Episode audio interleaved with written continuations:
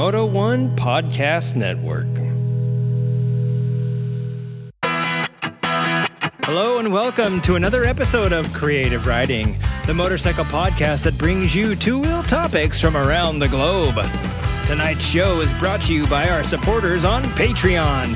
If you'd like to become a patron of the show, go to www.patreon.com forward slash creative riding to find out more.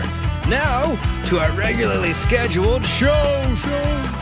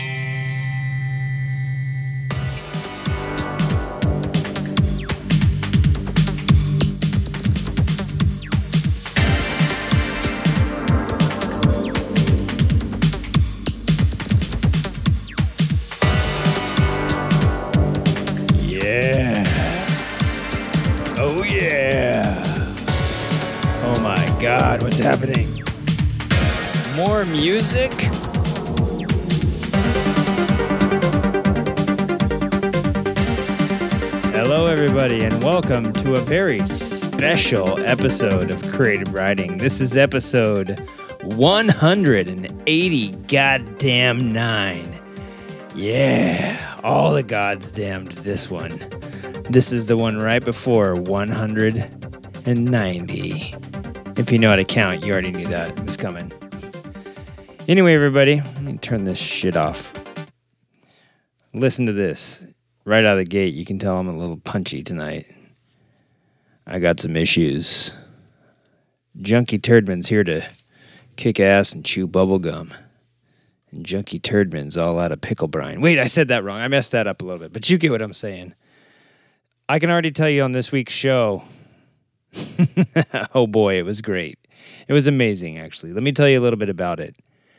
We tried to figure out Discord for our patrons on uh, the Patreon Wiggy Majiggy, and guess what? Everybody had to figure it out, including myself. So that went that was a total shit show. And uh, it didn't go as smoothly as planned, but I think we got it figured out. And it was kind of nice talking to all the patrons that showed up. And poor Corey uh, in India or in uh, Tennessee there checking in.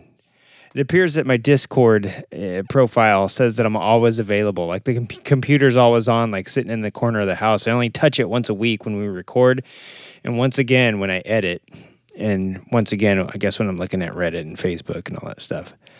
But the the point is, is I look at it about three times a week max, and the Discord thing's always on, so it always looks like I'm in there. Poor Corey's always popping in to say hi and hey, what the heck? Who's what? I don't get it. And uh, so I turned it off today. I was like, you know what? I can't torture this poor guy. He's always in there trying to. Fu- He's like the first one to the show every week, and guess what? there the show has he's so he's so meta that the show hasn't started yet. So we got Discord out of the way. Well, we tried to, and poor Lance Perry jumped in for all of 15 seconds, realized everything was going down faster than a Canadian hoedown at the uh, Calgary Stampede. Wait, let me rephrase that. Old Lance Perry from, uh, yeah, let me rephrase that. He's not old. All right, everybody. Lance Perry from Alberta, Canada. I pronounced that right. Let me do that again. I, I think I got that one weird. All right, old Lance Perry. God, he's not old. Quit saying that. Anyway, you guys get the gist.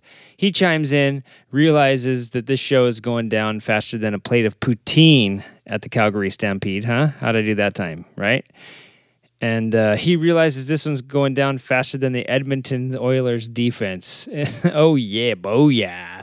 Suck it, Edmonton. Anyway, yeah, make a long long story short and to quit making stupid jokes uh, yeah he bailed i think as soon as he realized how crummy it was going to be and um, i don't know if it was crummy was it you guys tell me all the ones that showed up but we got to talk to ray uh, we got to talk to Matt in Japan. Uh, Paul Smith chimed in and stayed for the whole show. And I think he was trying to see through the camera his VFR to see if we had like tore it down and put the Skunkworks body kit on it yet. Um, but I had my camera covered up. Yeah. got you, Paul. And um, who else was in there? There's a couple other people in there. So, oh yeah, Ray. Did I already mention Ray from uh, who has recently moved to Portland and uh, Motorcycle Central for the Northwest, I should say. And um, yeah, it was it was good. I had a lot of fun. And then lo and behold, two knuckleheads named Wiggins and Ziggins popped up. So we went ahead and had them on the show. And um, you'll find out. You'll hear in a minute. But I can already tell you this word's uh, this week's word of the week or this word's week of the word, whichever however you want to say it.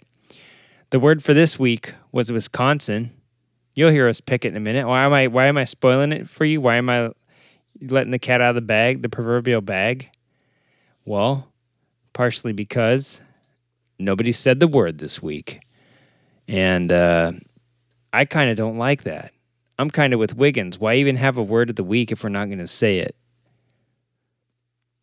I like having the word of the week and having it be a punishment. I do like that, but I think I'm going to switch it up a little bit. And I like the you should everybody's continuing to throw in these words that it's like how are we not going to say this during the show, but somehow we avoided it.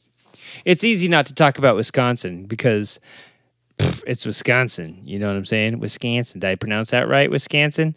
Um, it's like not talking about Chicago. When you're when you live in SoCal, you don't need to talk about other places around the country. Maybe around the world, but not around the country. So I might do this next week. I might change it up. We might pick the word of the week, but you won't know the punishment until you say the word of the week. Sure, it might be like everybody cheers for you. Sure, it might be we throw a funny little vocal effect on there. Or it might be a new challenge that I've called smell what's in the jar. ah, yeah. Oh, all right, boys and girls. I am very punchy tonight. And uh, yeah, that is going to be one of the new challenges, folks. And we might not tell you what the uh, challenge, what the what the uh, curse is going to be until you say the word. We might we might pick the curse after. We might pick the word of the week every week, and if you say it, the person that submitted it gets a sticker, something like that. Might be good. Might be good to say the word of the week. Might be bad to say the word of the week. You'll never know unless it is said. It's just a 50 50 chance we're all going to have to take. I'm going to do this to myself too. I mean, I participate in the show every week. If I say the word, I got to do the, you know, the punishment fits the crime. So I've created some new little things uh, around the studio, a little deed can where I'm putting all the fun and dirty and even nice little deeds. Do a good deed, do a bad deed, do a deed that might break a tooth. You know what I'm saying? So I got all those in the can and I decorated the can with my little uh, vinyl cutter. And then I got the word can. Yeah, that's where you guys come in. Every week, listeners have been submitting stuff on our Facebook page, and I'm not taking them from Instagram anymore. It's too hard to track them. You know, at least on Facebook, they're all on one little group. If you go to our Facebook page, facebook.com forward slash creative riding podcast, and uh, or if you don't know how to work Facebook, you just type, you search in creative riding podcast. And first, you have to log in and have an account. So if you if you're really behind the times, I mean, Facebook's already getting like outdated. If you're, but if you're that far behind the times, you don't know what Facebook is. You probably don't know what a motorcycle is. So you probably, and how are you even getting this podcast? Like, what the hell? Anyway, I'm going to assume everybody that's hearing me right now knows what Facebook is, and they can go there and join our group. Word of the week. Sometimes you have to sing off mic because you're feeling kind of crazy. Who said that? Why is my sock talking to me? Ugh. Not only am I punchy, but it's late and I'm delirious. All right, so let's get into this week's show. And uh, before we get into this week's show, uh, there's a couple parts I'm going to chop out. But it, this week's show could have sounded something a lot like this had I just left it in. I mean, I could have picked any random point in time and I could have done like a Quentin Tarantino movie. I could have played. I could have taken the whole show, chopped it up into 18 pieces, thrown it on the ground, put it back together, and it would have made one hell of a show. It would have sounded something like this. Punishment to myself. I, as punishment to myself, I'm not going to edit this. This was this is has been a technological nightmare. But now every everything is just the Cavendish, and every banana tastes the same because every banana you've ever eaten Is, is a clone. clone. For, there's, I find it funny that we're discussing at the top of the show technology and how it improves things, and then we just uh, show that we are not capable of handling any sorts of technology. It's like, hey, like my wallet just fell out of my pocket. Are you taking it? All right, you know, see you later. So I feel like that's this show in a nutshell. Like we had no hard any, anything. It was just wild opinions on news stories with nothing to back it up. You're gonna be so, No. you're gonna be farting up a storm tomorrow. If you start burping already during down in one of those babies, you're gonna be in fart Well, town. so here's the here's the situation. It's not great alcohol. I'll admit this, but I'm a connoisseur of shitty alcohol. So there you have it, folks. Now you understand where we're going, where we're going to, where we're coming from on this week's episode. And I just thought I would clue you in on why I'm giving you a warning right out of the gate. So, with no further ado, let's get this uh, fart bag thing on the road and uh, get into a great, great episode of Creative Riding, episode 189. Yeah.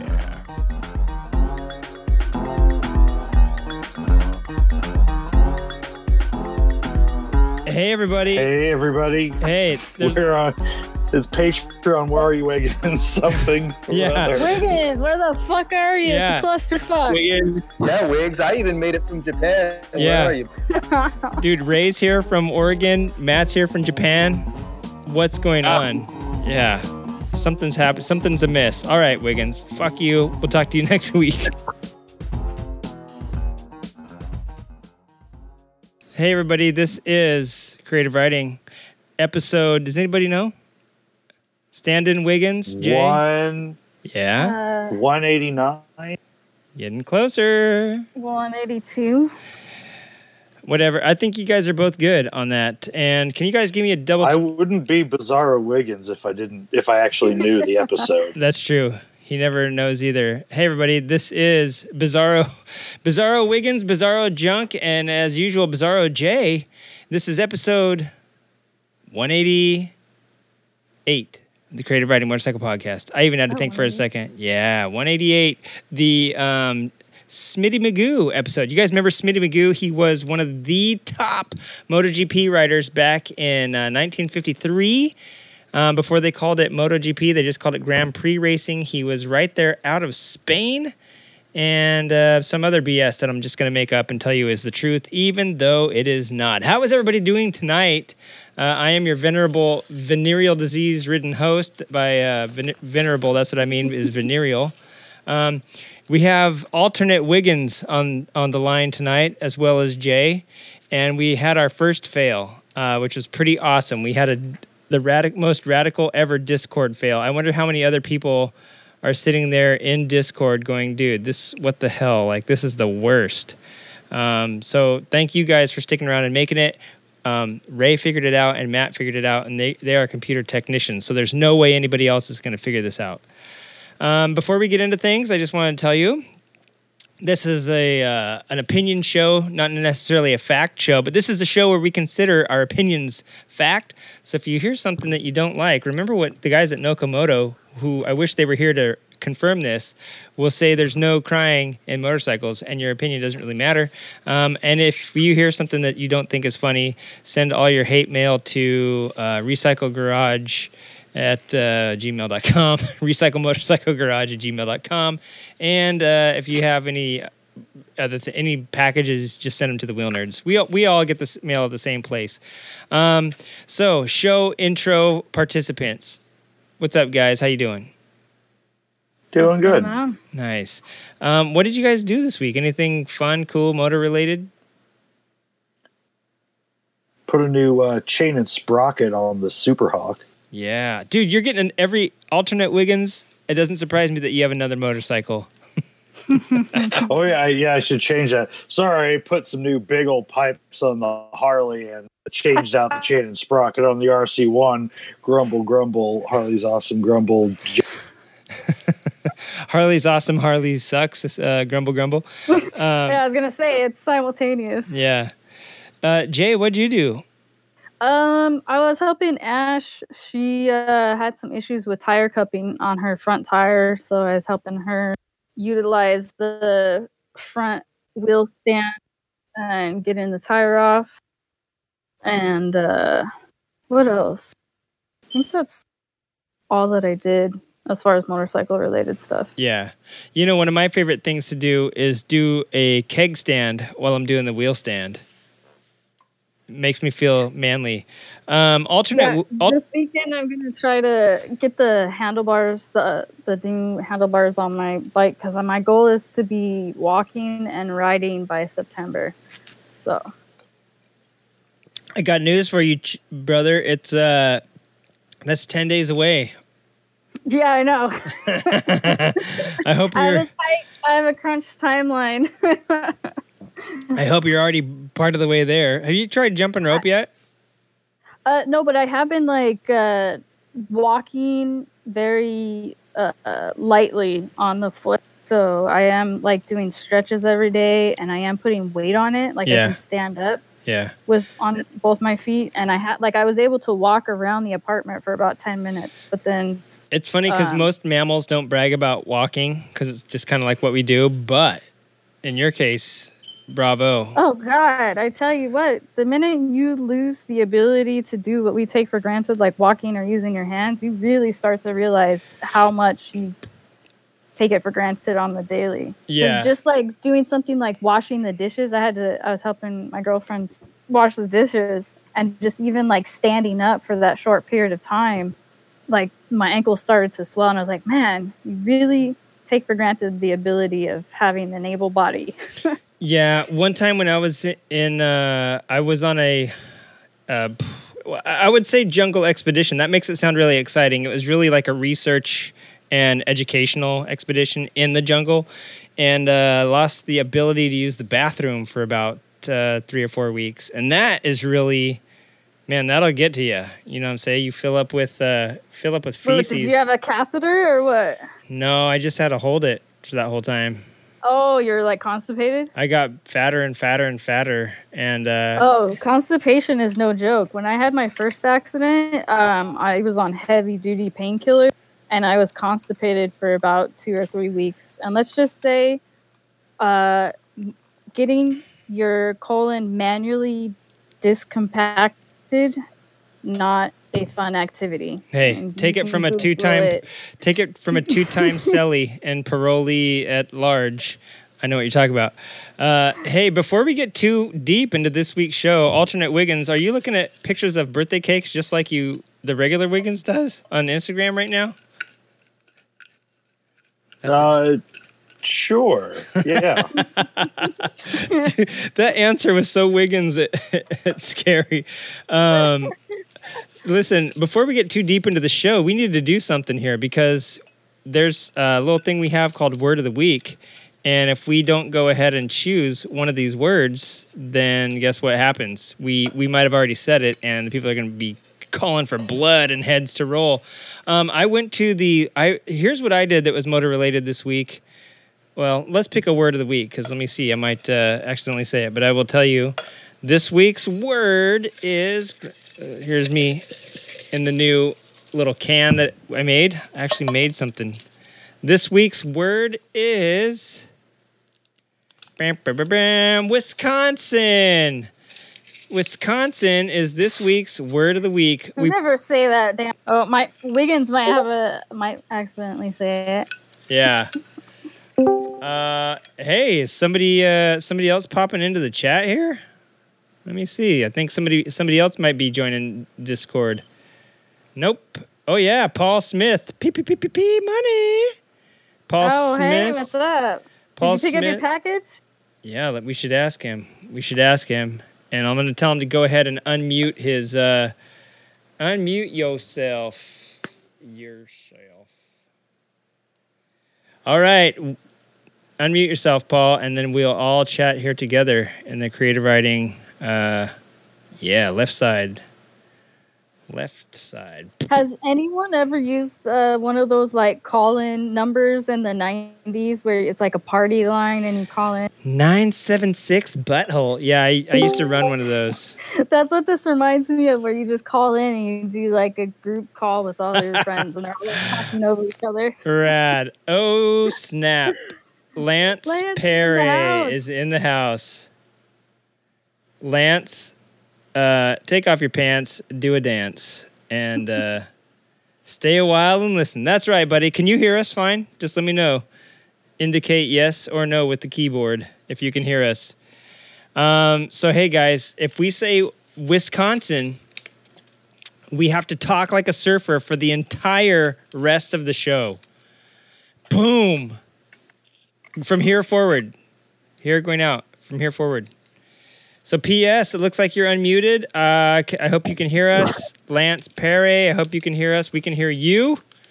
Welcome to the show. This is actually turning out to be Wiggins isn't here. Alternate Wiggins is here. I shouldn't have said Wiggins isn't here. Alternate Wiggins is here. Um, and now we got a couple more people on the line. If you guys, Paul or Lance, say Wisconsin from here forward, you have to talk like a surfer for the rest of the show if you choose to talk. Um, What if, what if you say it with such a crazy accent that you can't even discern that you're saying the word? well, well, wouldn't you like to know? Um, yeah, to- we, we need Narissa here because she's got a great. Uh, oh, I almost said the word. yeah, I was She's just gonna say, surfs up, bro. If you, uh, if you uh, whoa, if you accidentally say it, yeah. Everybody listening right now, this is episode 188. Welcome. This is gonna be the Discord chat because. Uh, Real Time Wiggins didn't show up. Real Time Wiggins' dad became a patron of the show today. I am so excited. I'm 100% sure, and I actually verified this with Wiggs, that his dad became a patron just to listen in and chew us out when we get stuff wrong. So I'm excited about that. That's kind of funny. Um, so yeah, so we have alternate Wiggins on this week's show. He's already said grumble grumble Harley Davidson. Hey, alternate Wiggins, where are those made again?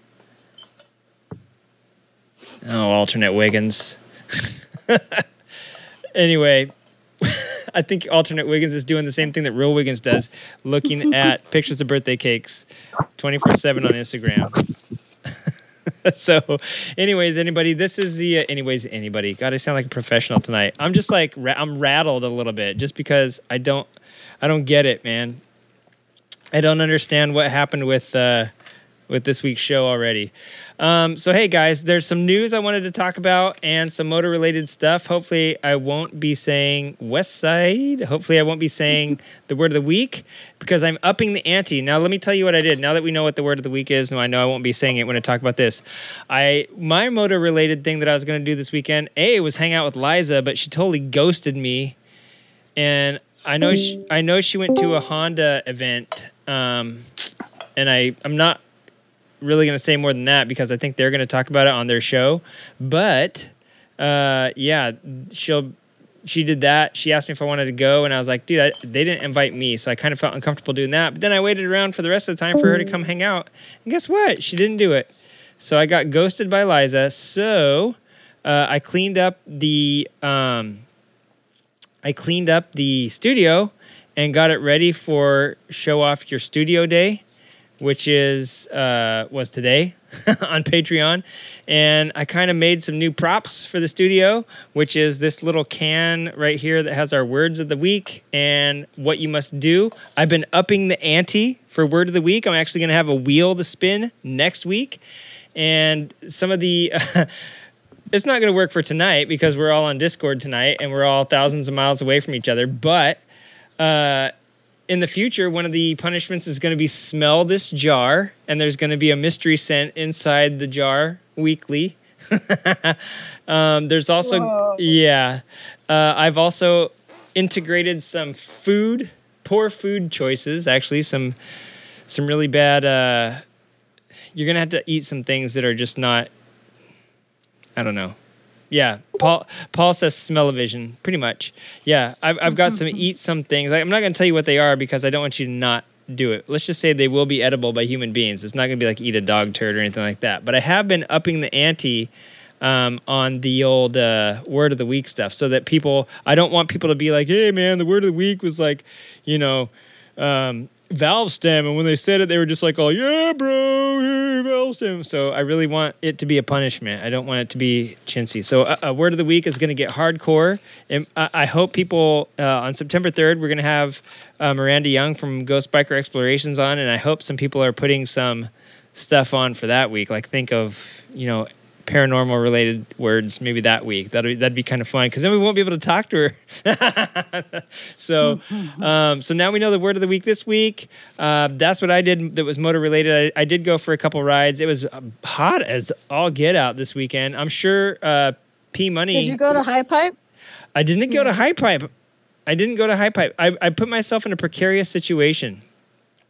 And and the the precarious situation is that I I basically am at the verge of where I need to get I I, I I'm on the verge of the bike that I was going to ride up there. I don't have that many miles to go before I have to get it serviced. If I don't get it serviced within this X amount of miles, it kind of like messes with the factory warranty because they have to mm. check off, they have to do a checklist. And so I didn't want to ride Scrambler or Spamula up there, and I didn't want to take Bradverfers VFR up there. And uh, that's basically the only running bikes I have is those three. And so the one I couldn't, but I was to jam around with Liza, put on the extra miles, and then drop it off, uh, you know, at the dealership. So I was like, man, I kind of put myself in this weird thing where I didn't want to ride all the way out to High Pipe go over the mileage and then come in and have them go, hey man, like you rode this thing like a thousand miles without having the first like break in service, blah blah blah. So that's the predicament I put myself in. Uh, so what I did is I stayed here, cleaned up the studio. I was so hoping Wiggins would come in tonight because he would see like I'm making it video friendly, hopefully in the future for patrons only. Uh, maybe we'll live stream this. I don't know if we're going to do Discord in the future. This is super hard to figure out tonight. I don't know what was took so long, but um, we might do live streaming. We'll do whatever we can. You know what I mean? Now that we have another patron, which is Wiggins' dad, that'll up our our uh, income by five dollars a month. So it should only take us about six or seven more years to buy some sweet video equipment, and then by that time I'll have to upgrade the computer and the operating system and all that stuff to handle it. So, but anyways, I did make it video friendly. I did set it up in here. Jay, I'm excited for you to come see it when you're up and about in ten days or whatever your your goal is and um, yeah, come check it out. It, it, I think it looks pretty cool in here. So it, it's just it feels a little more spacious. It's the same old crummy garage, feels a little more spacious. Try to get some more airflow in here because it could be getting hot as hell.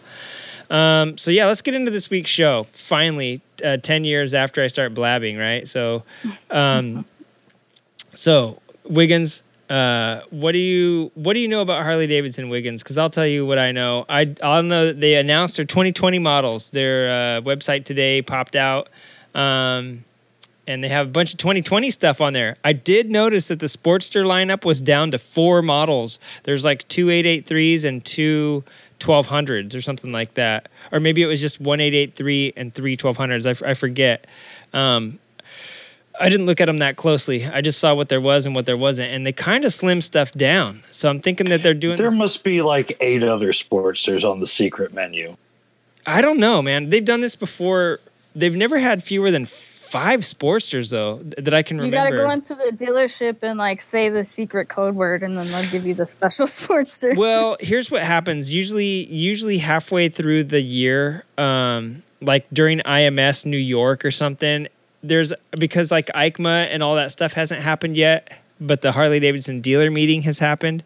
So that's what's probably going down. Is it like in EICMA, they're probably going to release something after that or after. Um, uh not well aim i mean they could even announce it at aim but I, but i think they're waiting for they usually do a mid-year release anyway like that's when the new sporties came out last time the 1200 and and let me think that was they have already got rid of those that's one of the new ones that's left is the 1200 and i forget what the other one was that they came out with but like the roadster they still have i think they still have that 1200 that they came out with last year mid-year um the Iron 883, and then I forget which other one.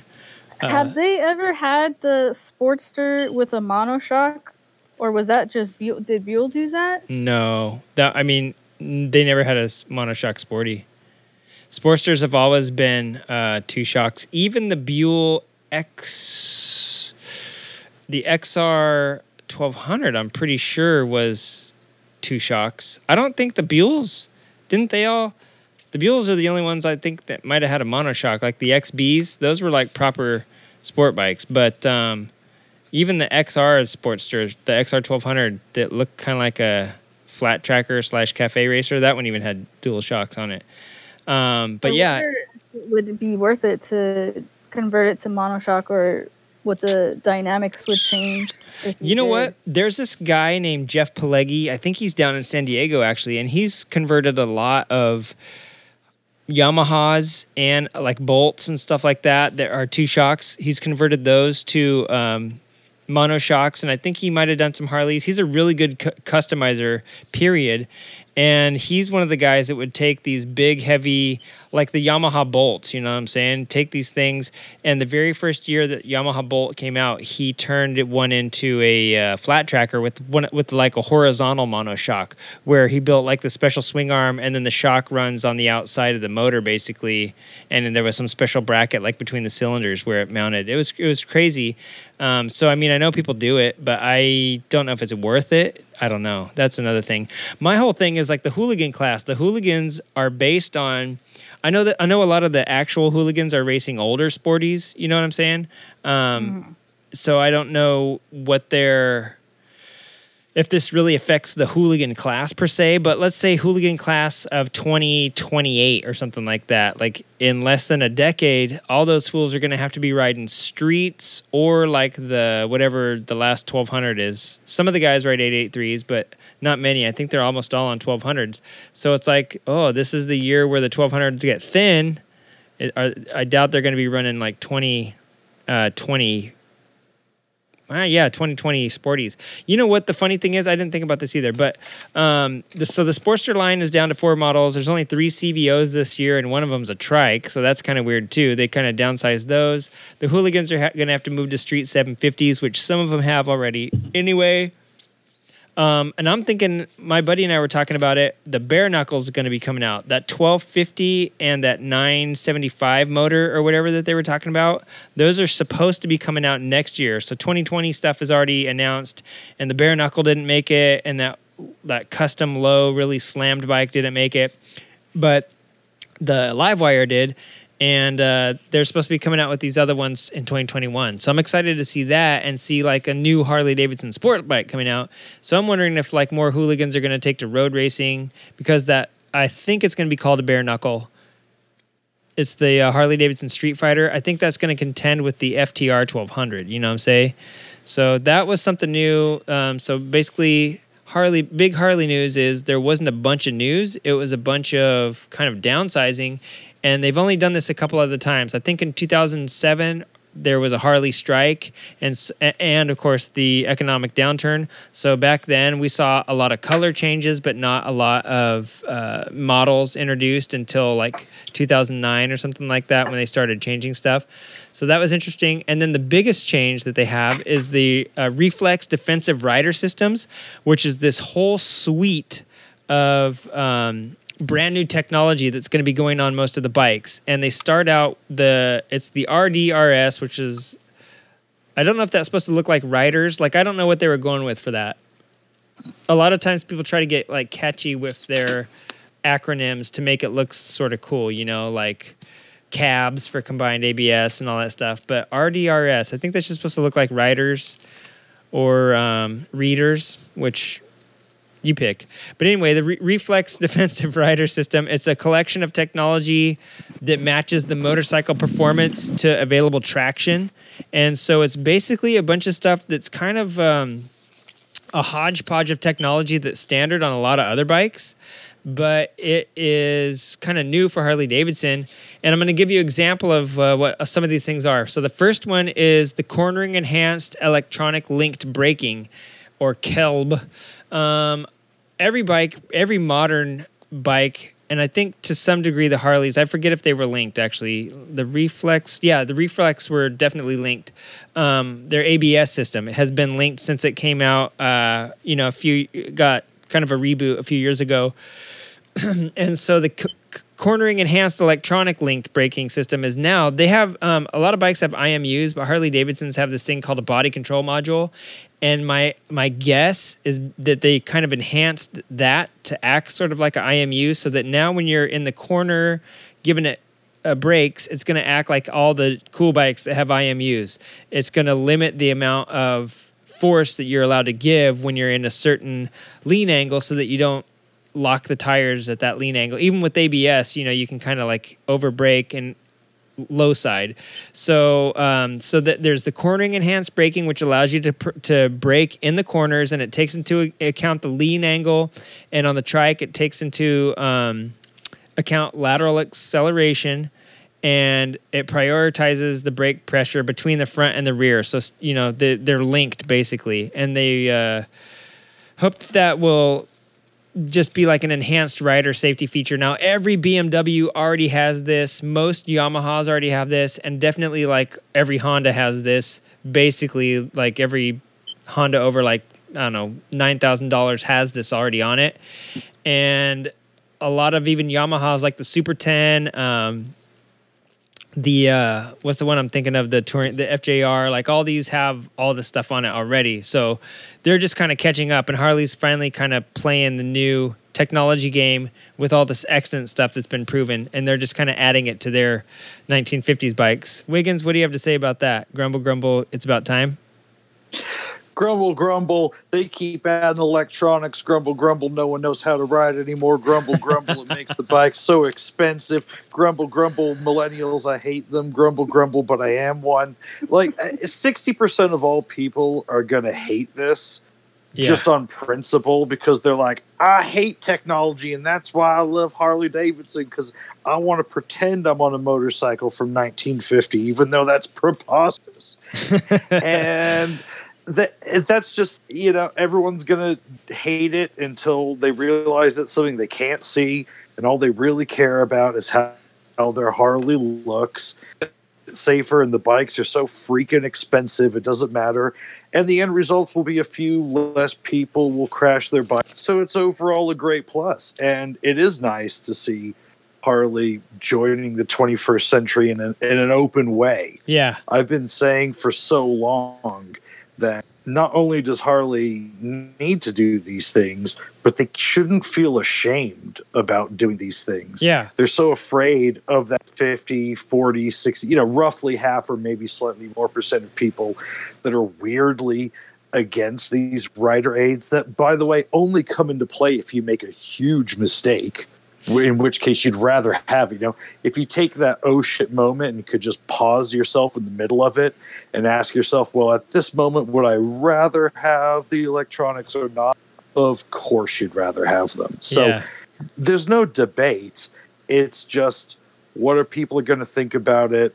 They're initially going to hate it until they realize that it doesn't affect their experience except in the extremely positive way, but only very rarely. So much for these bikes. Who cares? It is a pr- premium product, so it should have these things in it for the cost it is already. So as long as they're not jacking, if they if they add all this stuff without jacking the prices, it's an amazing thing that Harley Davidson's doing. yeah If they do it and they jack the prices a little bit more, it's par for the course, maybe a slight good step in the right direction. And if they try to do something to hide it, then I say it's Harley Davidson not really making progress. yeah well I think a lot of the issues that people have, and myself included in this, like I love technology on bikes. I think as far as improving the ride, things that can enhance and make you safer, I think that's great. But I think a big issue, and I think it's a valid complaint, is having the ability to turn off some of the features. So, for instance, my, my girlfriend had the Triumph Bobber. When I was riding it, I was trying to wheelie it, and every time I did it, I was like, I was hitting like it wasn't allowing me to lift up the front wheel. And then when I was telling her about that, she's like, "Oh yeah, it has traction control on it." And um, I don't believe her model allowed you to turn it off. being able to at least control some of the features makes you as a rider at least for me makes me feel like i'm in control of how i can adjust the settings or whatever it's frustrating to be like nope it only will allow it always has to have abs it always has to have traction control that's when i think it gets uh, frustrating for riders Yeah.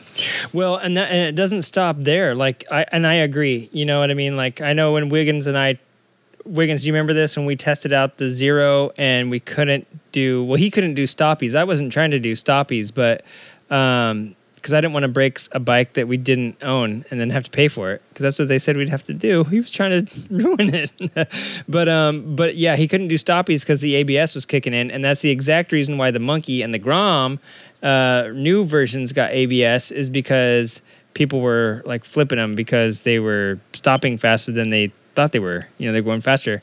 But the technology doesn't end there. That's just the beginning, actually, for Harley Davidson's enhancements. Is the cornering enhanced electronic linked braking. They also have cornering enhanced anti-lock braking, which keeps you from locking under braking un- under certain lean angles and uh, urgent situations. Which, let's face it, like like you said, uh, alternate Wiggins, you're only going to be ma- you're only going to be using this technology if it's in if you've really screwed up massively. You know, basically to put it Right. to put it that way. Um, so yeah, you you really won't even notice But it. what if you just have to layer down? The electronics might not let you layer down. Yeah, I know. well, here's the deal. You- yeah that's stuff that, that we all love to do Yeah, hopefully you won't have to lay it down because this the uh, the CABS um, cornering enhanced anti-lock braking system realizes that the brake pressure required um, to limit wheel slip when cornering is lower than the pressure required under straight line operation will compensate via the bank angle sensor which they don't really have a bank angle sensor but the body control module is kind of like the harley davidson imu so i'm assuming that thing figures out what's going on. And then um, it's going to be standard on the live wire the cvo uh, the trike and all the police models and then all the uh, optional on all the touring models so like I think Wiggins' dad would, your dad would go for something. Your alternate dad, Bizarro Wiggins uh, Senior, would probably go for something like this because he just got a gold wing with all this goodies on it. You know what I'm saying? Um, and also, there's cornering enhanced traction control. This is all basically, if you go back to 2009 and look at a BMW S1000RR, uh, Harley Davidson tourers are finally getting all of the stuff that that had because basically the the traction control limits your throttle input. So not only are they limiting your um, the linked braking in the corner so that you can't slam on the rear and get the back end coming around to quote lay it down and then or high side if you're unlucky. Um, you can't give it too much anti-lock brake force if you're in a turn to low side or lock it up. Um, you can't give it too much gas now there's also a drag torque slip control system, which I didn't really get this, but it's cornering enhanced drag torque slip system. So the DSCS and CDSCS, and it's basically designed to um, reduce rear wheel slip under deceleration. So it's basically like having a slipper clutch on these big old bikes so that you don't lock up the rear. So another modified version of traction control pretty much to me. Only traction control usually on a motorcycle at least is your input. You know, it's the throttle. So this is the the drag torque slip control is just a slipper clutch going down, so you don't lock up the rear accidentally shifting it into third from uh, fifth or something like that. You know what I'm saying? So they they match the rear wheel speed to the road speed um, via this. Uh, you know body control module again i'm guessing. And then now there's vehicle hold control which bmw has had hill start control for a long time. And i not i'm not even sure the new honda goldwing has this although i'm pretty sure it does. Like i'm about 85% sure it does. Vehicle hold control on the harley davidsons is basically like hill start control. Um, when you when you come to a complete stop, you leave you you give a little bit of extra pressure or leave the brakes on if you've stopped hard, done like a kind of a quick emergency stop. That pressure, once the vehicle comes to a complete stop, that pressure will activate VHC, which is vehicle hold control, and it will allow you to let off the brakes and the bike will stay there. And it's basically for starting on hills or starting um, I mean, I guess that's the only thing I can really think of why you'd want to hold it, or so that it doesn't creep forward if you're like on a downhill a little bit, you know, at a, at a stoplight or something, and you need to let go of the brakes for a second to like scratch your head or wave or adjust your uh, Van Dyke's Harley Davidson bandana or whatever you need to do. It'll hold it there for a few seconds. After five minutes, it turns off. So I could just see a couple of dudes sitting around talking smack and they forget. and then the bike starts to go downhill or roll backwards or something. You know what I mean? Because, you know, we, we chat and we, we start talking about stuff and we forget what we were talking about.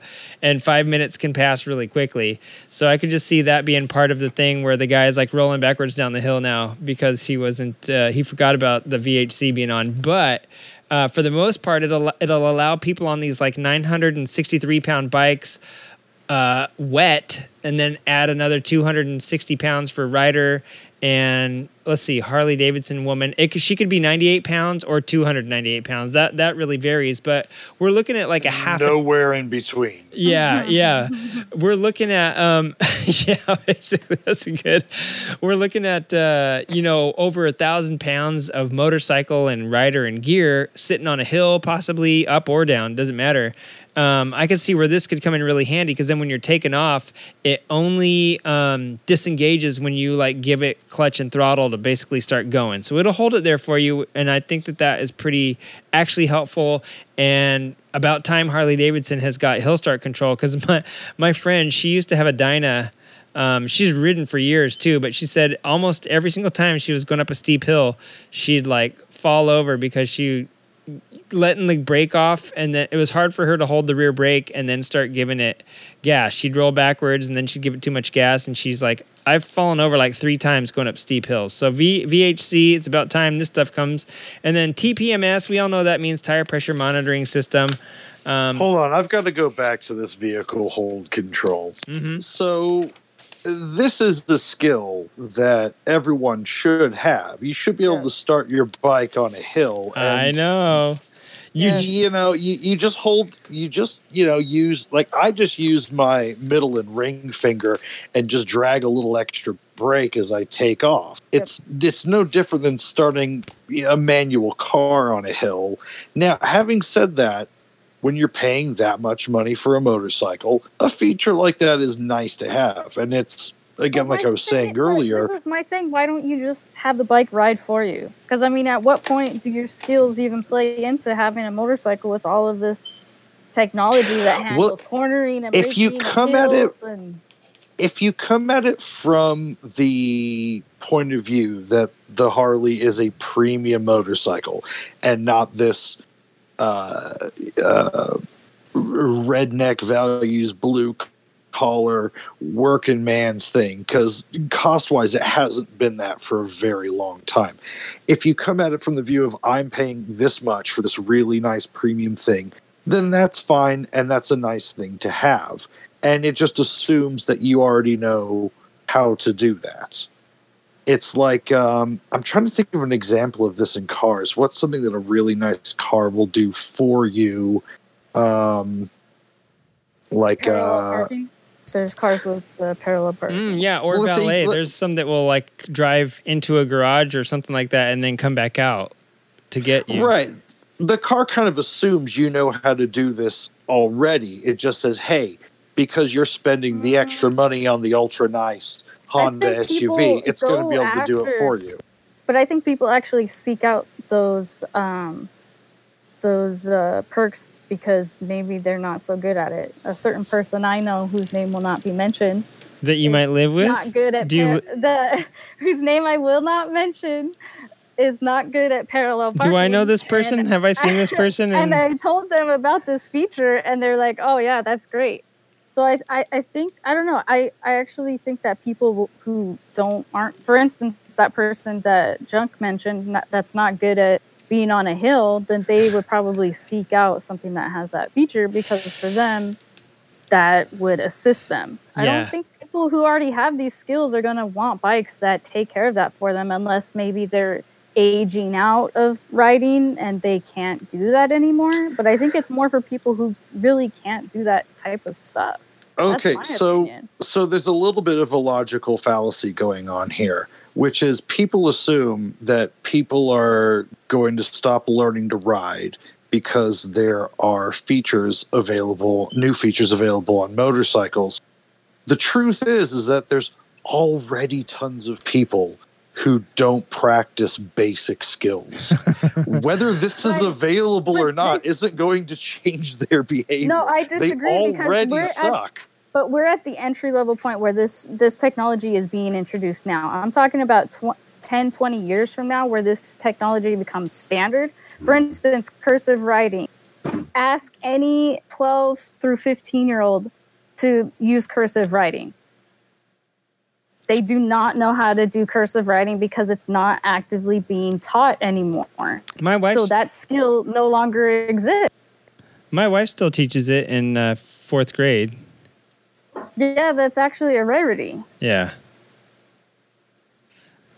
yeah, I, I just I, I think that there, pl- like I said, there's plenty of people that are already garbage at starting on hills, and I and I don't think that they're going to be like, oh, well, there's a motorcycle now that does it for you.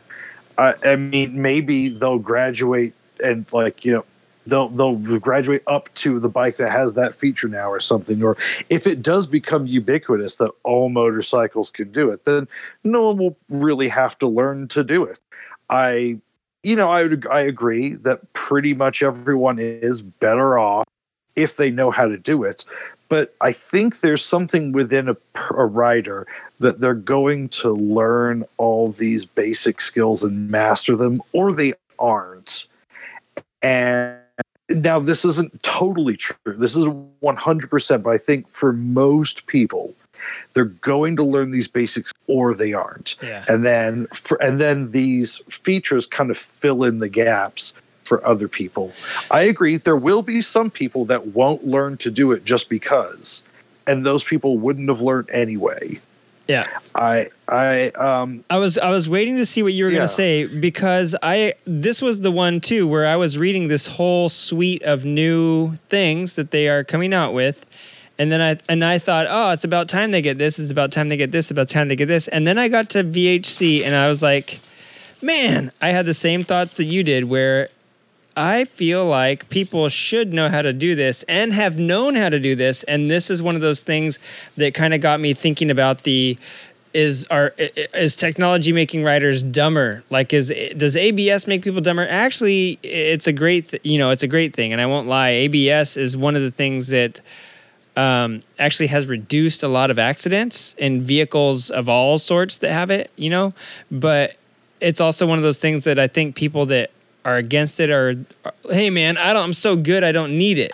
However, well, so this is this is my thing. It's a middle ground thing. I think that like things, for instance, ABS is great because the reaction time of the technology has been proven to be faster than human reaction reaction. oh, it's time. not just the reaction time; it's the this it's the pressure. You know, Right. like But that's the middle ground that I think the big part that is missing from this puzzle is having people take mandatory riding classes. Uh-huh. That way, they have those skills, um, you know, given to them or imparted Hey. to them. What about And this? what about new? What about if new bikes come with all this technology and you don't have to take a rider course anymore because there's so much technology in it that you're you're Well, that's what I'm talking about. I'm talking. That's why I say the technology should have the ability to be turned off. Therefore, people will still need those skills. What if that technology fails when you're on the bike? What if something shorts out in the ABS and you no longer have ABS?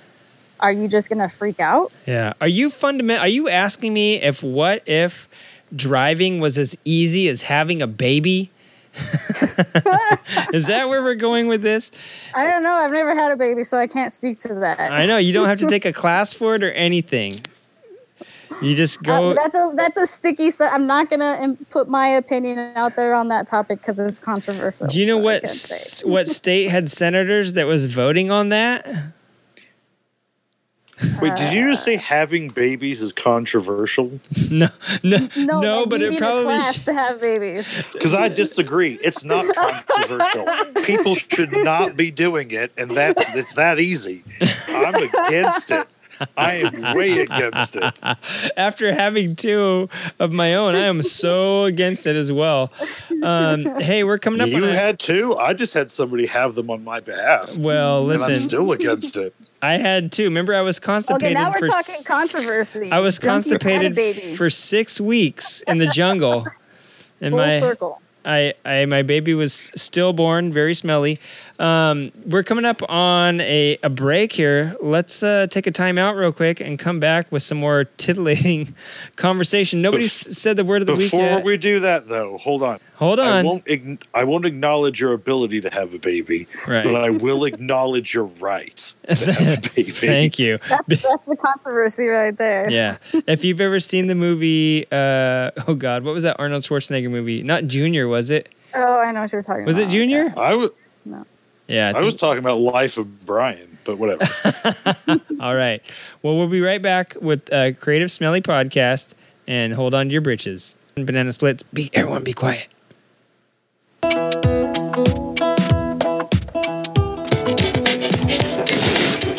What's that smell?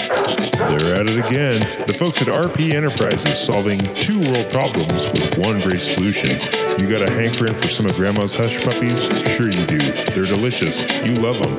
Well, how about solving world hunger and the pet overpopulation problem with one easy, simple, tasty solution? Fist Puppies from RP Enterprises. Never have to listen to a Sarah McLachlan song again about it. Fist Puppies available only at Hetty's on Clark Street.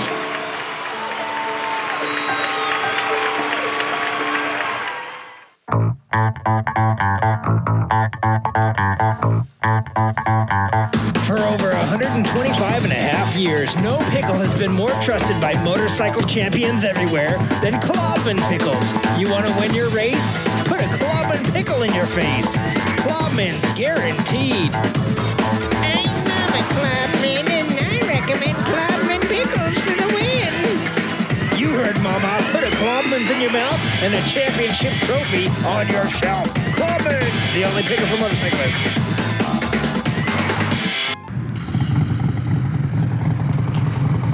Hey there, listeners. This is Patreon subscriber Narissa coming to you from inside my helmet in the land of beer and cheese, Milwaukee, Wisconsin. You're listening to the Creative Riding Podcast because you're obviously ridiculously good looking. Narissa, Narissa, Narissa, Narissa. She has to say, for the rest of the show, she has to say, "Oh my God, I I can't." thought she has to smell something stinky. No, that that wasn't. We did. That's a that's another punishment.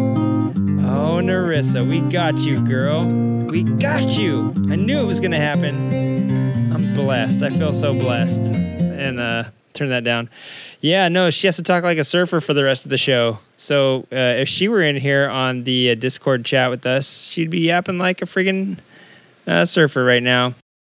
Sorry, guys. Anyway, This uh, Uh, episode needs to come with a trigger warning that it's run by an old man. Well, that too. Um, hey, speaking of old man, old man, do you guys hear Peter Fonda passed away? Yes. yeah. I remember him in Easy Riders, and then that one, "We want to ride, we want to ride the machine, we want to do what we want to do."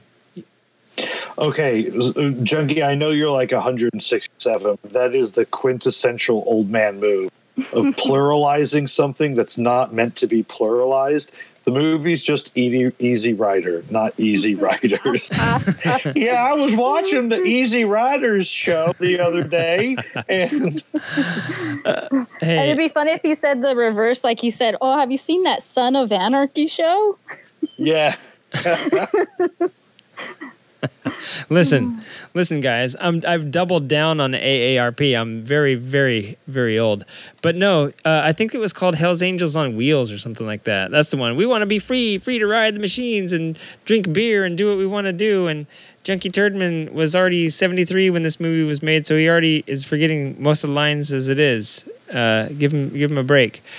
Um, I do want to say that I'm super happy I figured out how to p- pump the guy the music to you guys. And now that we're back from break, Peter Fonda's dead, but also Jay, something very important that you wanted to talk about, and I have notes for.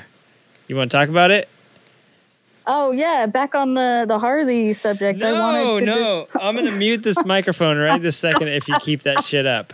That's not what I was talking about. I was talking about Jay had a question about alternators and generators because you were, for some god awful reason, you were researching the the Montauk after you heard it on uh, Nokomoto, who is our brethren on the uh, Moto One Podcast Network. And why they let them get away with talking about the world's worst bikes in the world, I'll never know. But um, you saw the Montauk on there, and yeah, that bike's disgusting. And now you kind of like it. You probably like Honda Rune. I I have an affinity for ugly bikes. It's it's like almost like a fetish. It's uh it's embarrassing to admit, but I'm Right. I'm just out with it. I'm old enough now. Just uh, let it all hang out. You know what? I like C-SPAN. I'm very, very old. when I first, because when uh, when Nokomoto, shout out to to the guys over there. Um, when I first was listening to that segment, I immediately had to research the Montauk because they were describing it and how Yeah. horrendous it sounded, and I was like, "Oh God!" oh I yeah, it's terrible. It's like. a terrible looking And my- bike. The first immediate visceral reaction to seeing the bike was like, "Oh God!" I feel slightly nauseous. Mm-hmm. But then after looking at it a little exactly a little bit longer, I was like, it started to grow on me, and I was like, oh, okay, it's interesting. It's it is horrendous. Okay, I admit it is ugly, but it's kind of like that ugly girlfriend that you had at one point. You know, Hmm. Wait, You is this the same one that can't? them. You can, can can this girlfriend this girlfriend parallel park? no, this is not a parallel parking girlfriend. All right. Well, yeah, the bike is horrendous. When Nokomoto mentioned it, they also mentioned Michelle Yeoh, who was one of my favorite actors. Uh, she was uh, basically like the female version of Jackie Chan. They didn't give her that credit. Uh, instead, they wasted time talking about the bike's styling, which who cares? It's the world's crappiest looking bike ever. Um, uh, well, there's crappier ones out there, actually. I shouldn't say that's the crappiest looking one. The DN-01 comes to mind, which was Honda's um, Red Shark. The Honda Rune, there's a lot of bad Hondas out there, actually. Um, but there's been a few stinkers. But BMW should never have got into the, um, the, the cruiser game, ever. I wouldn't want to ride it. I think it would be extremely embarrassing to be seen riding it. But as far as like aesthetically, because I'm always looking at motorcycles because I draw them all the time. Um, just I think something about the the shape and the rounded and the curves of it are appeal. The curves of it are appealing to me, but thinking practically, when I look at it, I think that bike looks way too heavy to be riding enjoyably. Yeah. You know what else you might like is one of the patrons, Rob, has a Scarver, a BMW 650. Oh God, why did they? Uh, the 650 SC or something like that, or CS. And uh, that thing was crazy. The the like airbox on it kind of looked like a um. Oh, I don't know, like a uh, like a very Macintosh, like 1990s Macintosh, even though it's like a 2000 something bike. It looked very like meta Apple, you know. yeah, because there's like a gray, um, this gray Montauk with like a brown seat, and uh, I mean, I'm not big on chrome. Hipster before hipster Yeah. was cool. It's it's so hipster, it's ugly, I guess. But um,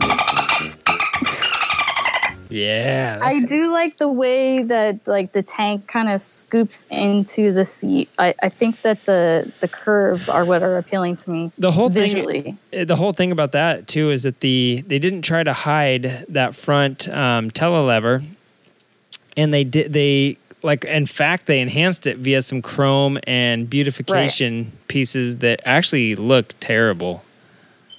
I like it though. The reason I like it is because I like seeing bikes that uh, don't look like every other motorcycle. Like Wow. that telelever system. When I first looked at the bike, I looked at it for like two minutes trying to figure out what was going on with that because it was messing with my eyes. Because I was like, that doesn't Most that doesn't that's not supposed to be there. Almost every single BMW has that, and they go to great pains to hide it because it does look t- uh, silly when it's out there in public. V, you know, It looks like they've just tucked the weird two-stroke exhaust underneath the forks for absolutely no reason. yes, that's what I was trying to figure out because I was like, wait. At first, I thought it was like an airbox, some sort of airbox system, like ram air system.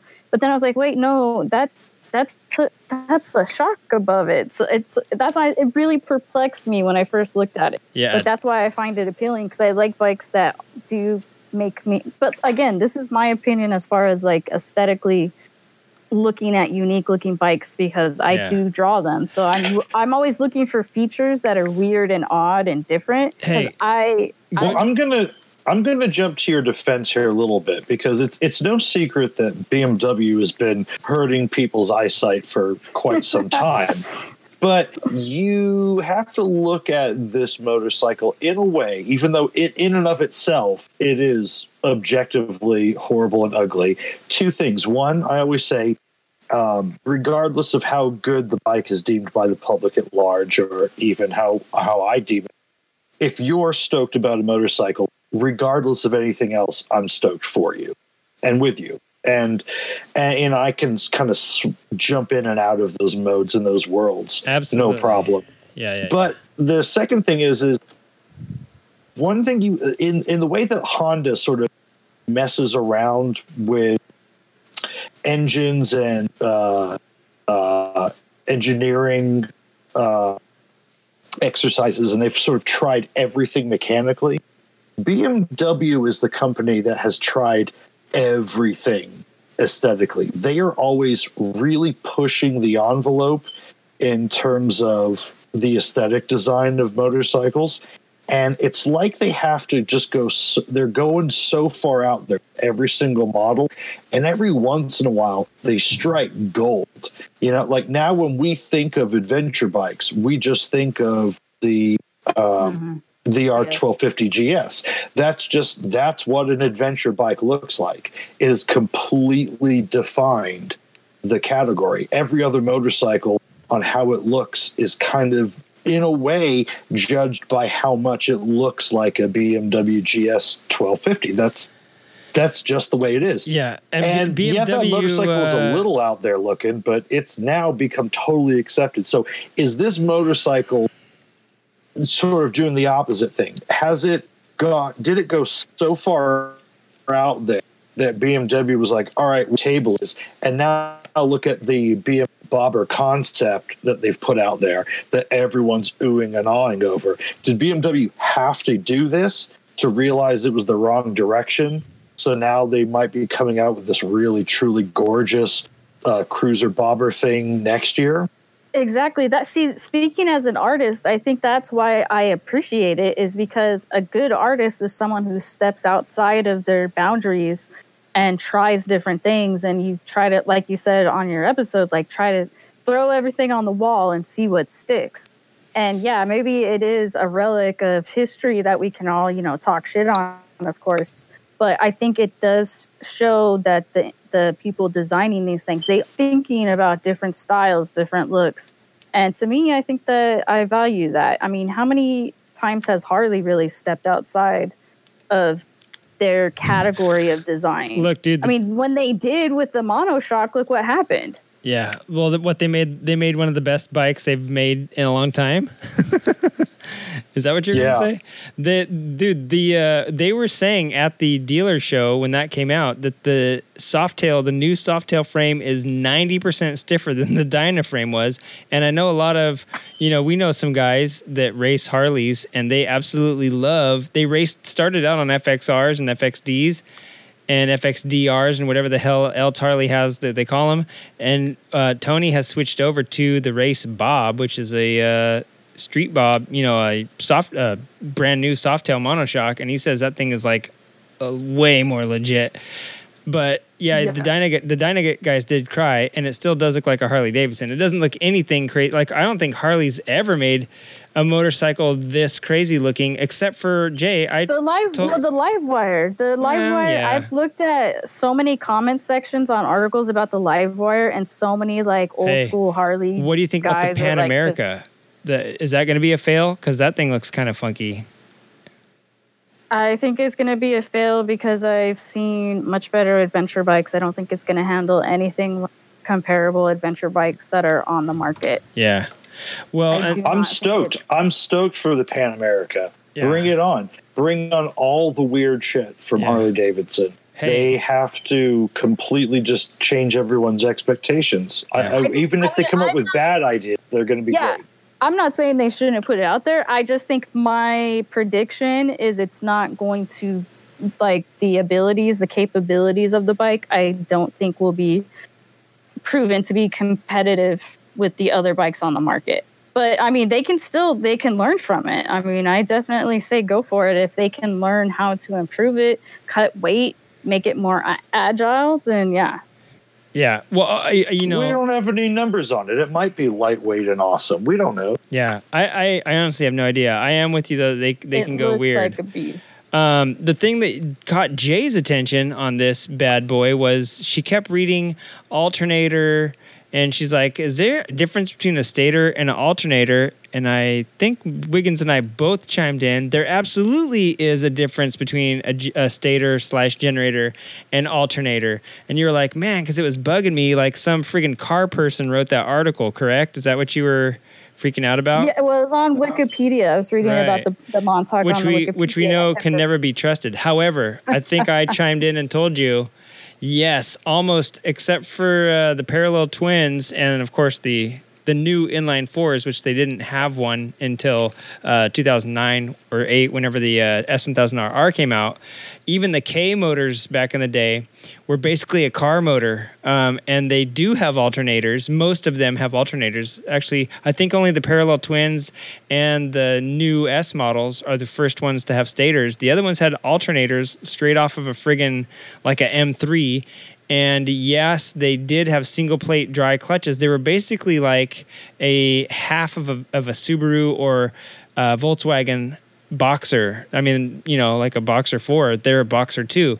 And so they did have an alternator, and it's partially because they ran off. I think they, you know, when they went to the CAN bus system and they had all this other, you know, features on these things, they needed. Uh, they needed an alternator. Here's the difference between an alternator and a generator, just so you know, Jay, because I wanted to clear this up for you. Because then I think, weren't you asking me like what the difference was, and we should maybe talk about it? So here I am well, I, talking yeah, about it. Yeah, because I know, I know, I've changed out the stator on my Harley before, and I know like the mechanical Yeah, um, functions of the stator. But when I was reading about the alternator, I was like, well, that sounds very similar to the stator. So I yeah. was Like just what the hell? curious right? about the differentiations between the two. Like I understand that the bike charges when you're riding via the stator, and then the rectifier uh, levels out, you know, the amps Right. that okay. are flowing through the system. Okay, yeah. So you have a basic knowledge of it, which is pretty good. For for those of you that don't know anything about your motorcycle, except for that you love to ride it and you like the weirdest things made uh, by all manufacturers, just like MotoGP does. Here's a quick rundown for you. Um, basically, the uh, the alternator and the stator both do exactly the same thing. They both generate electricity. So why do you need? Why would BMW go for alternator rather than uh, generator? And as a matter of fact, the new Goldwing, I forget if the old one had a, had an alternator, but the new Goldwing has an alternator that's also the starter, um, which is kind of crazy. And it also has walk mode, which uses the electric power from the battery to spin the shaft and help you walk around so that, that you have this 900 pound bike you don't have to tiptoe around and fall over so basically they both generate electricity um, but alternators the difference really is that how they the difference the biggest difference is what what moves um, and what uh, spins inside of it. So so basically the alternator just like an alternator on a car has an electromagnet the stator um, which is this all the stator is is just a bunch of copper wiring that kind of looks like a spaghetti if you look at a car alternator and it kind of looks like a weird uh, disc flap wheel if you look at a bike's stator because it kind of looks like something you could take paint off with if you were to attach it to your drill. It's a circular winding of copper wires, and that's the stator. Both things have them. Alternators just have a bigger one because the inside of it is uh, it takes up basically the whole outer inside of an alternator around the uh, out inner diameter, whatever. You you get what I'm trying to say? Like it's the outside of the inside of the alternator. They're just uh, all of a stator is is copper wires wrapped around three billion times by probably some dude in Mexico or China where it's cheap With to. magnets. Don't forget the No, well, here's the deal. The on the the alternator, the magnetic field spins around inside that uh, wrapping of wires, uh, which is the stator. And on a motorcycle, the magnetic field goes on the outside because it's your rotor. And alternators, um, that's basically the main difference is that alternators have a magnetic field inside the uh, windings. Generators have a magnetic field on the outside or around the wirings. And alternators are more efficient. They conserve more energy. They have way higher output. And I I probably have this backwards, but alternators um, can't. I thought they. Okay, we'll get to this later. Let me let me start. Let me keep going with generators. secondly, because I used to have a car that was a generator, a car that had a generator, and it was a Volkswagen Bug. And then I also had a Super Beetle that had an alternator because they were like, "Hey, man, like we got to figure this stuff out." So, um, generators uh, basically they use all the energy that they produce. Like they they produce massive amounts of energy, and they use that. Um, they have to be polarized. I didn't know this. I, I looked this up when I was like trying to get a definitive answer for you. I didn't know they had to be polarized, and alternators don't, because alternators basically, um, I think, are better at regulating what type of power is coming out. Um, here's what I didn't know: the alternators will not charge a dead battery, while a generator will. Because remember, I think I told you when I had my bug all the time uh, the generator, you had to like really give it gas if you wanted it to charge your battery. And the one that had the alternator, it would charge, it would generate electricity at idle. So I don't know why it wouldn't, why an alternator wouldn't charge a battery, but a generator would. But I think the alternator drew less current from the battery, where the generator drew all the current. And if you weren't at maximum RPMs, it wasn't putting any back. I think that was a problem because if you're on a motorcycle and you're like on your sweet cafe racer that you just ride down to the coffee shop like a mile every day, your battery will go dead because it's not generating enough to put back in. Um, like a generator, yeah, it'll recharge your battery, but you have to drive it around and at RPM to get that uh, charge to go back because it's making maximum capacity all the time. If you want to get extra to put back, you got to go more, right? So here's basically how they work. Um, the your, the stator, like I said, is just a wrapping of copper wires, right? And uh, on your bike, it really does kind of look like some sort of disc sander or paint remover that you attach to the end of a drill. Um, it's usually fixed to the side of the motor that's opposite of the clutch. And I'm trying to think of if Harleys are this way too. I, I forget because Harleys have like a primary uh, drive that, you know, Harleys drive off the main shaft. The clutch is on the main shaft, and the trans sprocket is not on the counter shaft, which a lot of bikes, the trans sprocket's on the counter shaft or something like that. So Harleys are different just because they have a primary drive with like a separate tranny, you know what I'm saying? So I'm not sure where the Harley stator drives off of. I can't remember. And you're the Harleysta here, so you you should be telling me. But usually the stator is on the opposite side of the clutch. Um, and the stator is bolted The to the. stator is uh, in the Sportster is in the same side As the clutch? same Yeah, see- housing as the clutch. Right, because the why my stator went out when my clutch Right. uh, grenaded. That's right, because the cams are on the other side. That's right. Yeah. So see, yeah, that it, Harleys are just weird like that. Um, and so yeah, it's bolted to your on. You know, you're like, how does this thing spin around and generate electricity? And there's two wires coming out of it. Well, it doesn't spin around. The rotor spins around it, and the rotor just has magnets on the inside, and that's how it creates an electromagnetic field. You got magnets spinning around some copper windings. Voila, you got a magnetic field. And on an alternator, it's spinning around on the inside of it, and it's actually an electromagnet. We'll get to that in a second. So when you're looking at your stator, if you ever go to your bike and you pull the um, you're dumb enough to like because the the rotor bolts to the crank or it either bolts or there's a nut usually. So it, it, it attaches to the crank somehow usually and spins off the crank.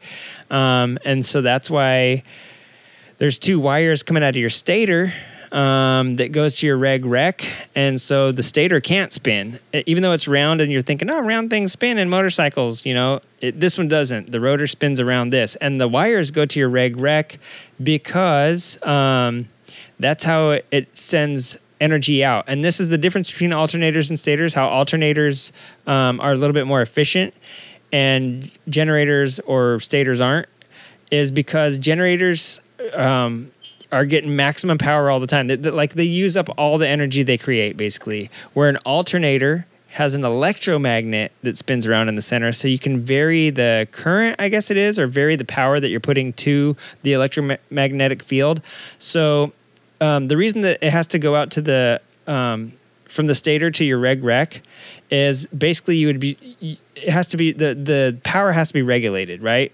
So the wires coming out of the stator go to the rec- rectifier slash regulator because it regulates the, the voltage going out to your bike so that when you're given maximum rpms you're not getting like 24 volts rather than 12 right because the more if it, if there wasn't a regulator your your headlight would barely shine your elect- electric stuff would barely work at idle at low rpms because it, whatever your uh, rpms were since the uh, rotor attaches to the crank lower rpms means um, lower uh, volts right? Coming out of the el- electricity maker there. So basically you get your um, you go higher RPMs, and all of a sudden your headlights would get brighter, all the electrics would go up, and so eventually it'd fry something, you know, blow a fuse or something. So the regulator uh, is where all the stator connects to, so that your bike gets even um, voltage all the time, no matter what RPM you're at, right?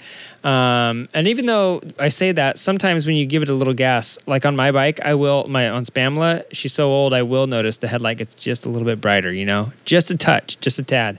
Um, and then the rectifier is basically something that changes AC to DC and makes everything copacetic like that. So the reg rec is usually one device that does that. It keeps the voltage regulated at like a steady pace, and it's changing uh, alternating current to direct current and basically in a um, the DC power like goes out and charges the battery, right? So that's why alternators can't charge. I guess I, I didn't. I thought I thought I had this backwards, but I guess that's why generators can charge, because the extra power that they make goes back into the battery. Where an alternator, Well, from what the research that I'm saying, seeing is that generators produce direct current, so it's compatible with the battery because batteries produce direct current.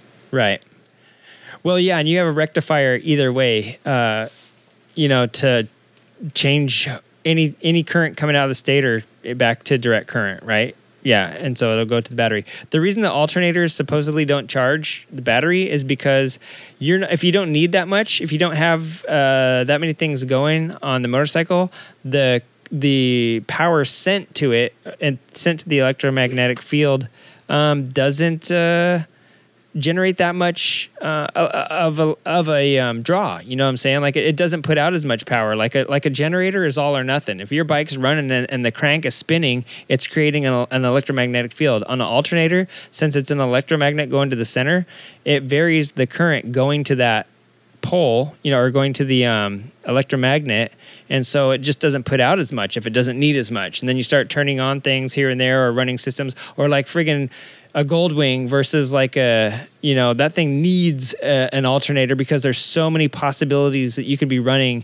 at one time. If you had to have a stator on that thing to make sure that you could power the the lights, the ABS module, the airbag module, all of the electronics like all the because there's a whole shit ton of like electronic suites on those bikes like on the handlebars it looks like a friggin' keyboard up there like i swear to god. And then there is a literal keyboard right in the middle of the tank where you dial in like all the nav stuff so i mean it, there's so many electronics on the new um, gold wings that you could imagine how huge your stator would have to be to power all those should you choose to use them all at one time.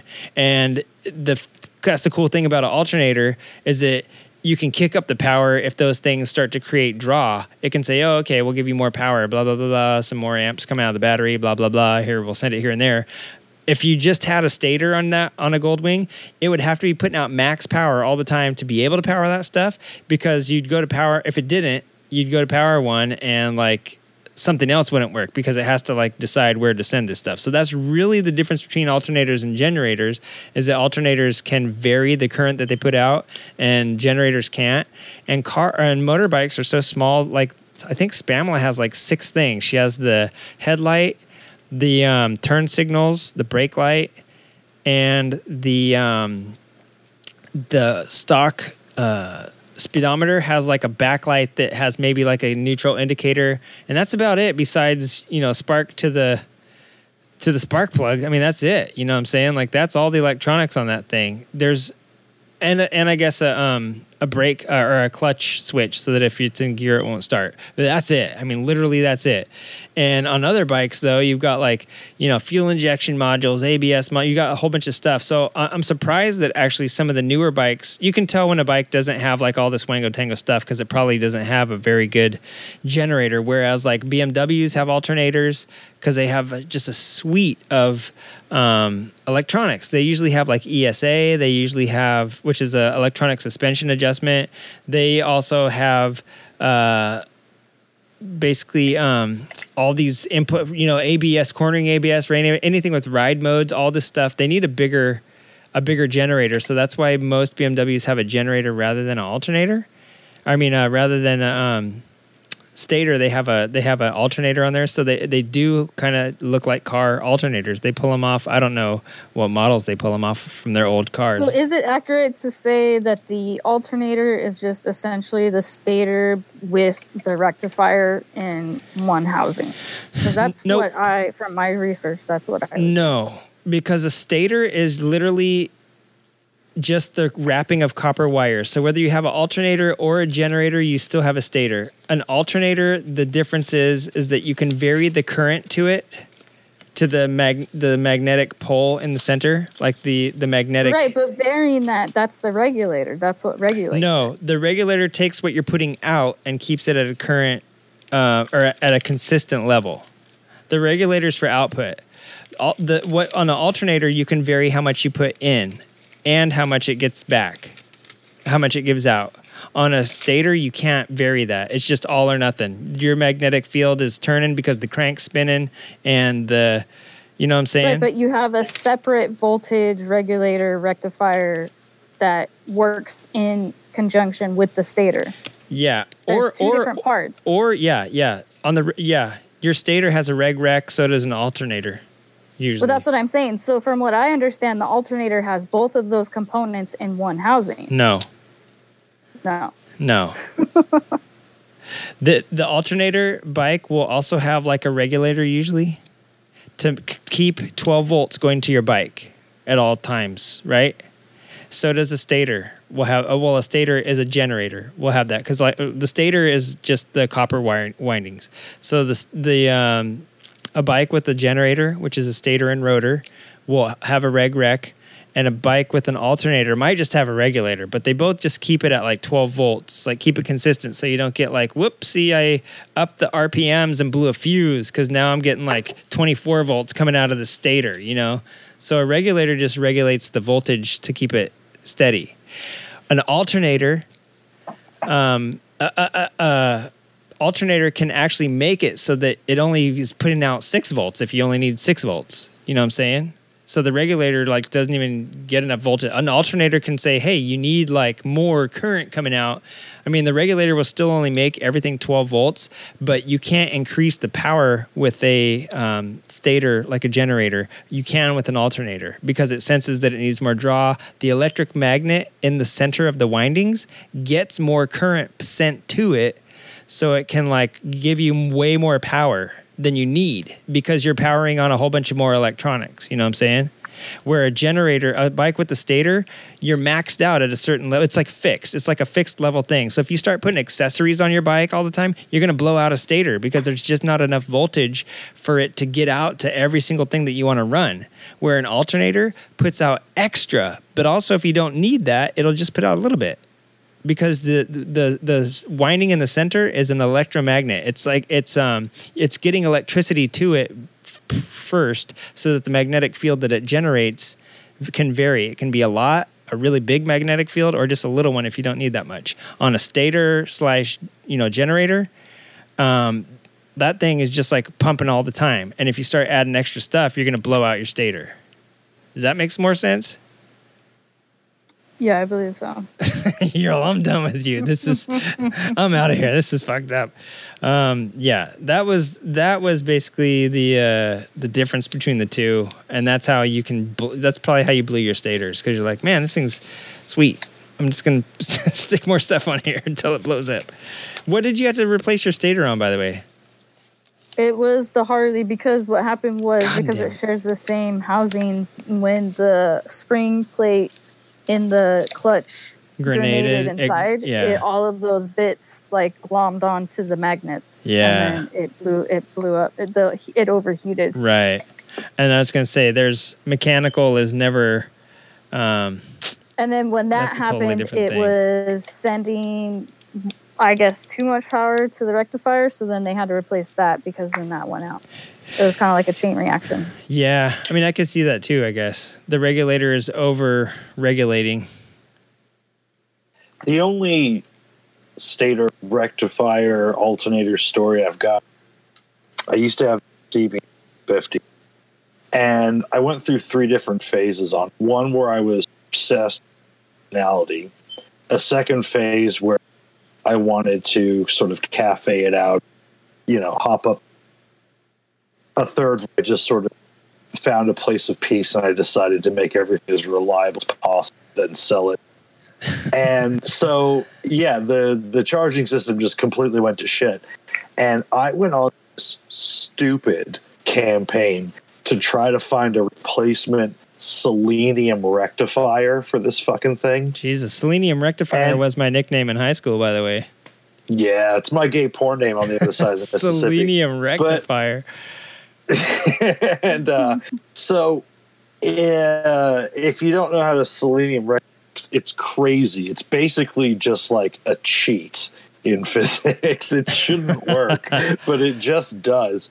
And and if you know anything about selenium if you read about that you're like wow i can't believe this was ever even legal to make shit like this.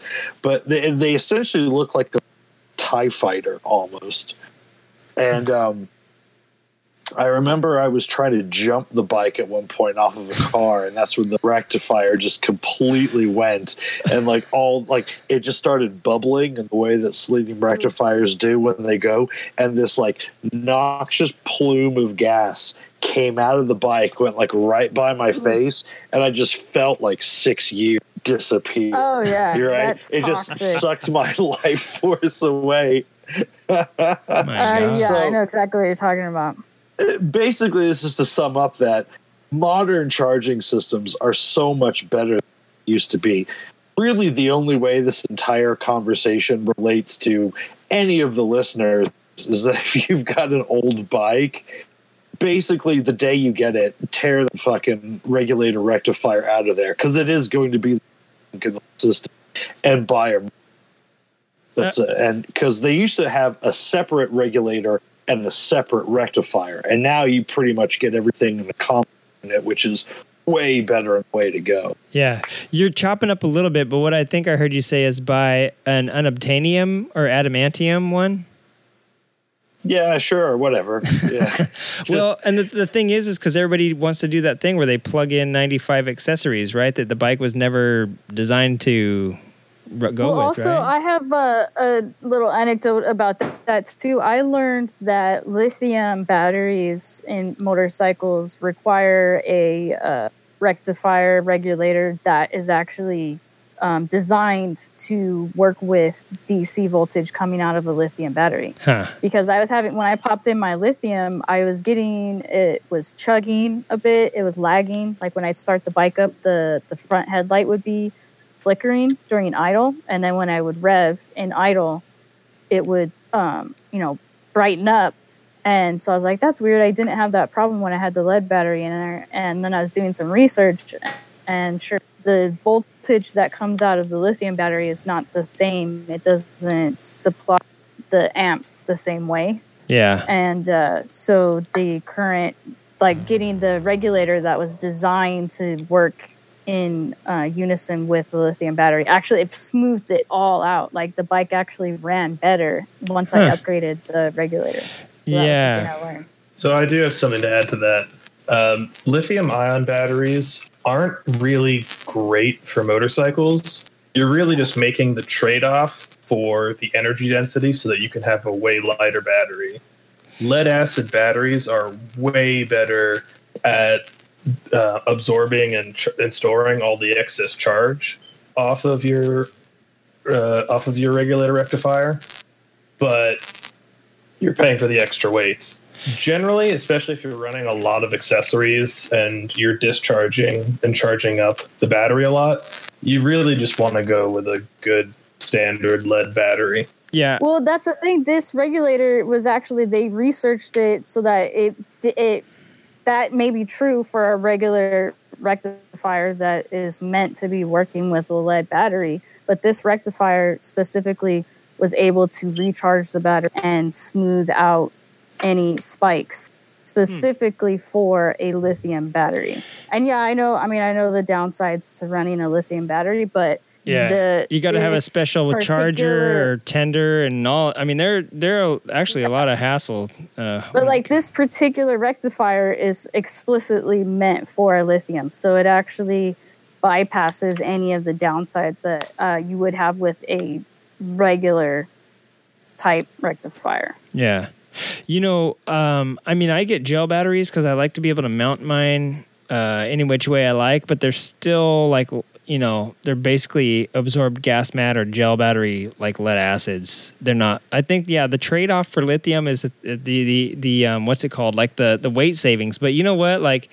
I don't know. If it was a car and my battery was weighing, you know, 60 pounds a piece or even 40 pounds a piece, that's one thing. But on my bike, like five pounds, the Shorai, like the very first year I saw Shorai batteries, um, and they were like, hey, we're a brand new company. I saw at IMS and they were like, "L- feel this. And the battery weighed like a piece of notebook paper. And oh my God, like this is the greatest thing.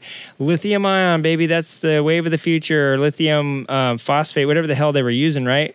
And then come to find out, like, yeah, there's a lot of stuff you got to do. Like, it's not just a direct swap. Just like swapping LED turn signals to your bike isn't really going to work because the relay, you know, I'm like the different Yeah. voltages, it's they're going to flash faster because the relay is expecting a certain resistance and it's not getting it. Like, there's a lot of things that I think people just get and slap them on because it's in the motosphere mm-hmm. or it's like a theme or meme of the times, as you young folks like to say and it just really like screws it up. It's like a it's like a thought. Everyone does it. Let's change our let's change our sprocket. Let's get a lithium ion battery. Go to LED lighting and one more thing. Like I can't even think of. Uh, you know, there's just a bunch of stuff that people do, and then they're like, dude, why did I do that? Like the the manufacturer obviously thought it was good enough to sell to sixty thousand people across the globe. Um, you know, in the way that they put it out of the factory, but we all got to go and do everything from the exhaust, right? From the from the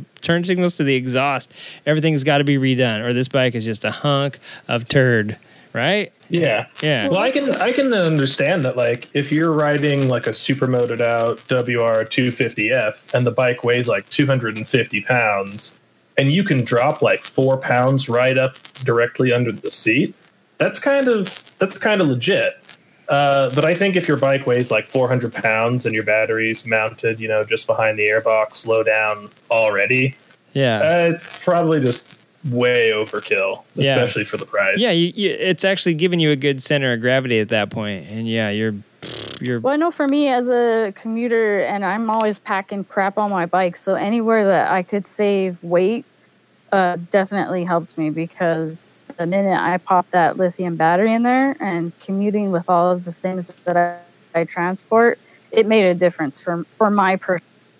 Not everyone is going to need it. You know, it's not necessarily something that you need as a regular rider yeah. there's always pros and cons to all of all of those things because i learned the hard way that when you deplete the energy in a lithium ion you're bricked you've bricked it and you basically have what a $200 box Yeah. because it can't be jump started the way a regular Yeah, there, and that's can. another thing, right? That's another thing.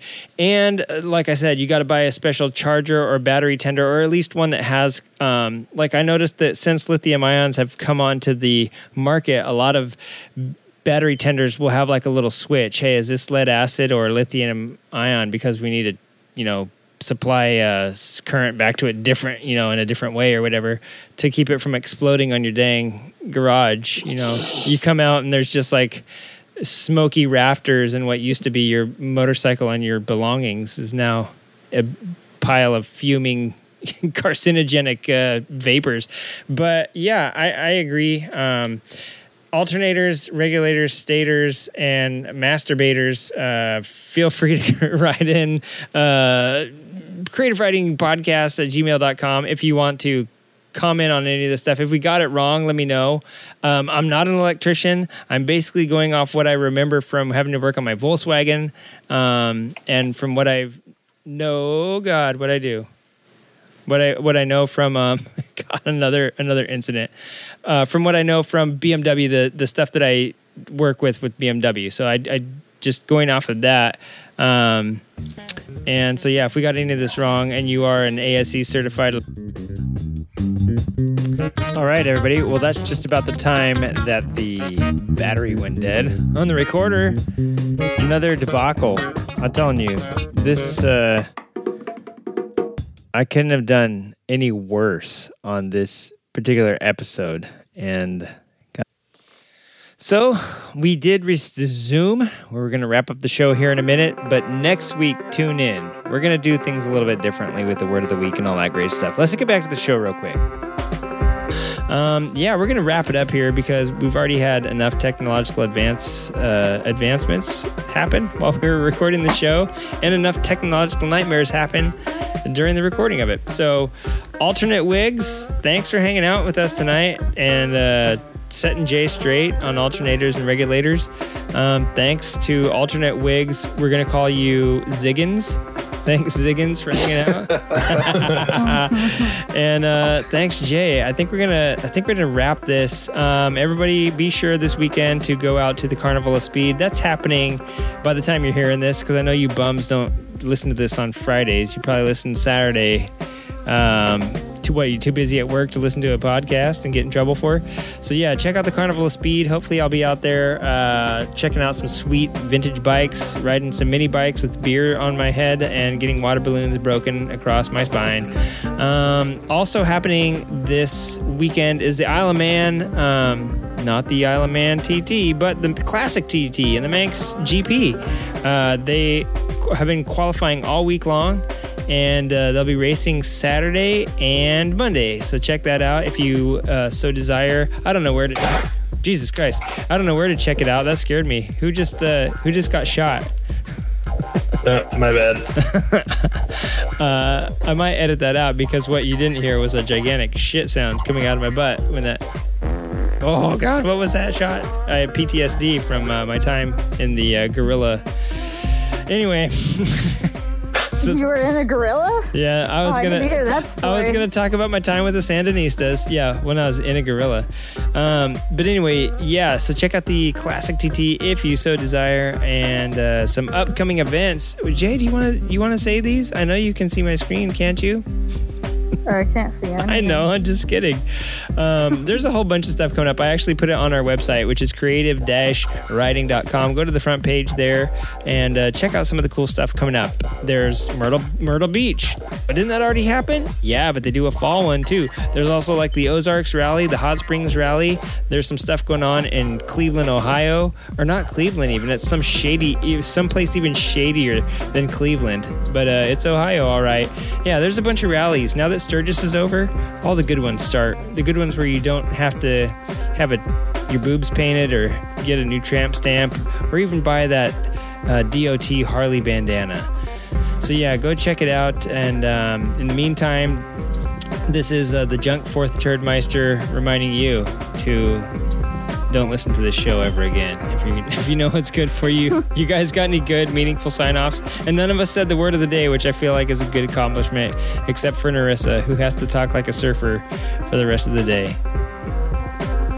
I'm just happy that I was historic night that we got for the very first intern Tanner gold medal of podcasting God, excellence. Damn it. don't It's the medal of shame. don't ever remind me. Yeah, this was such a frustrating Shame, shame. God.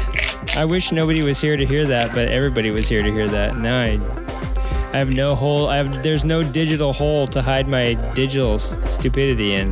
But anyways, guys, thanks for hanging out. Uh, Ziggins, Wiggins, and Jay. Talk to you guys next week. Yo. Bye.